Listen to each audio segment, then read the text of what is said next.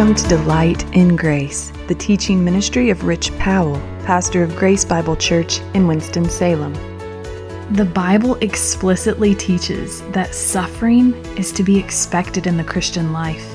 Today's text, 1 Peter 4:12 says, "Beloved, do not be surprised at the fiery trial when it comes upon you to test you, as though something strange were happening to you."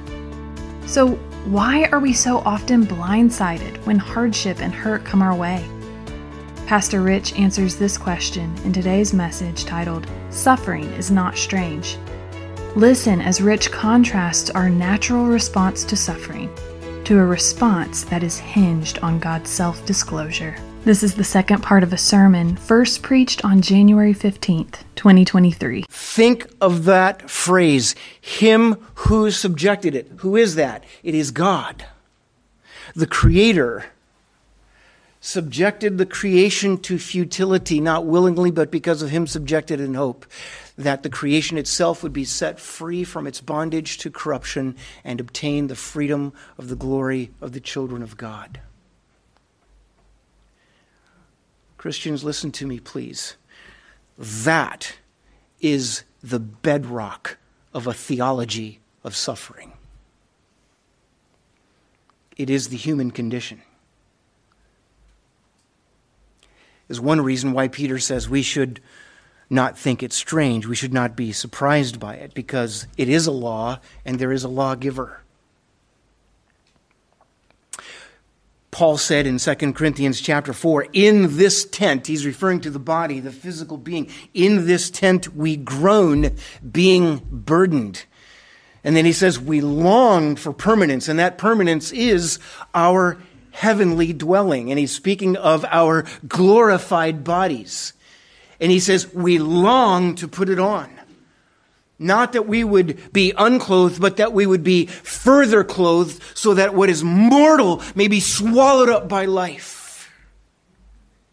Again, bedrock material of the theology of suffering. In this tent we groan, being burdened. It is a temporary, corruptible tent. Suffering is a part of the human condition. David Helm says, this kind of suffering, of the bondage of corruption, this sort of suffering means that there will be seasons in life when you will lack provision, power, position, protection, and a sense of permanence. And the application could be myriad. You lose a job, you lose a spouse, you lose a child, you lose a house.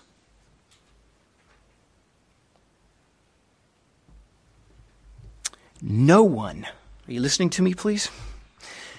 No one is excluded from this. And you are living in a bubble world of fantasy if you think you ought to be. No one is excluded from this. It is inevitable for every person. This is what Peter is saying. It is inevitable for every person. And so instead of avoiding it or denying it or wishing it not to be true, we should be preparing for it. Preparing for it. Emotionally, intellectually, spiritually, relationally, we should be preparing for it because it's inevitable we do ourselves harm by denying it or refusing to talk about it.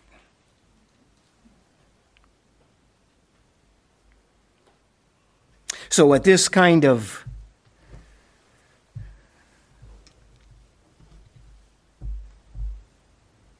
thinking, some might think, well, this is morbid to be preparing for suffering. No, it's not being morbid, it's called being a good steward of life because it's inevitable. Pretty sure that's why Ecclesiastes was written. One of the reasons, and the book of Job.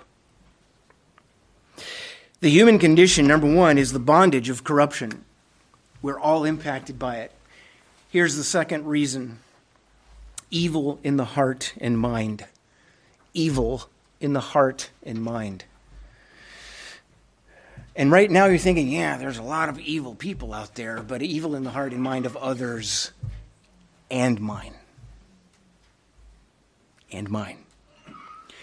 Consider what Paul said in Romans 5 12. Therefore, just as sin came into the world through one man, and death through sin, and so death spread to all men because all sinned.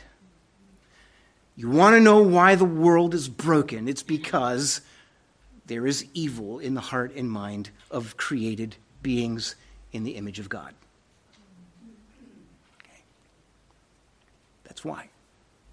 This is what God has revealed to us. You see, if you don't know God, you don't know these things. And so you're sitting there scratching your head. Why is everything so broken? And we think it's up to us to make everything better and move towards some utopia. How's that working for us so far? Not so good. evil in the heart and mind. David Helm again says, At times you will become recipients of verbal and physical persecutions that arise on account of the Word, on account of Christ, on account of being a follower of Jesus. For many throughout the history of the church, following Jesus has come at great cost. At great cost. What I have to recognize too, though, we're not just talking about evil in the heart and mind of others, but also in my own, because sometimes I have to recognize I am my own worst enemy. the decisions I make, the thoughts I pursue, the grudges I hold.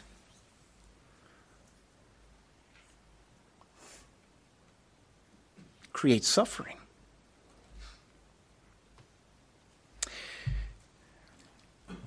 But oftentimes we can be very much impacted by the brokenness of others. And oftentimes that could be, and it has been throughout history for many, because of their faith in Jesus Christ, because the darkness hates light. Jesus said in John 15, verses 20 and 21 A servant is not greater than his master. If they persecuted me, they will also persecute you.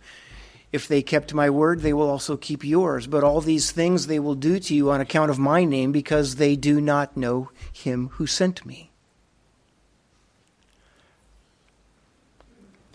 John said it very clearly and succinctly, 1 John 3 Do not be surprised, brothers, that the world hates you. And it's speaking of the world as a system of people who refuse to acknowledge God. Don't be surprised that that system and the people that represent it and are influenced by it, don't be surprised that they hate you. We should not be surprised at that. And so, whether it is because of the bondage of corruption or evil in the heart and mind of the human created in the image of God, what we're talking about this morning is all suffering, all of it every form of suffering. It's not strange, it's a part of the human condition. Suffering should not be considered as something foreign to the Christian experience. And any theological system or teaching or church system out there that teaches that ought to be abandoned. Because it is a heresy that has led many people to destruction.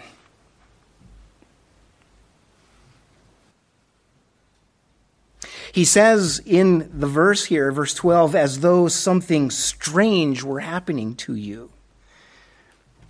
It's not strange, it's a part of the human condition. People are broken, the world is broken, the cosmos is broken. And no one escapes that reality. The truth of the matter is, things are not as they ought to be. Things are not as they ought to be. And this is why Peter wrote this letter to Christians. He's, he's crafting here largely a theology of suffering. We need to understand it. We need to understand our human condition in light of who God is and what He has done. Now, in contrast to that,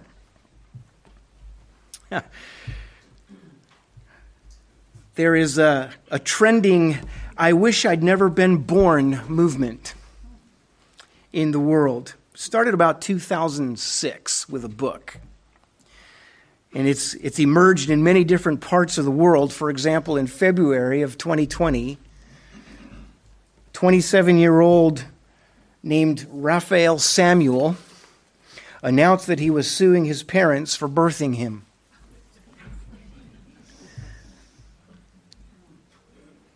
He said, quote, It was not our decision to be born. Human existence is totally pointless. You want to know something? Without God, he's consistent. Do you know what he just did? In his own paraphrase, he just quoted Ecclesiastes, didn't he? But that's when your thinking is earthbound and there's nothing beyond the sun, everything is under the sun. What does Ecclesiastes say? Vanity of vanities, all is vanity. Existence is pointless. And so, as I said before, this philosophy began uh, with the South African philosopher, David Benatar, his book entitled Better Never to Have Been The Harm of Coming into Existence. And I quote Life is a process of frustrations and irritations. People want to be, look, and feel younger, and yet they age relentlessly. He talks about people want to be in relationships and happy, and those relationships are breaking up, and on and on he goes, right? He quotes Ecclesiastes 4 3. We're so glad you've joined us for Delight in Grace, the teaching ministry of Rich Powell, pastor of Grace Bible Church in Winston-Salem. You can hear this message and others anytime by visiting our website, www.delightingrace.com you can also check out Pastor Rich's book, Seven Words That Can Change Your Life, where he unpacks from God's Word the very purpose for which you were designed. Seven Words That Can Change Your Life is available wherever books are sold. As always, tune in to Delight in Grace, weekdays at 10 a.m.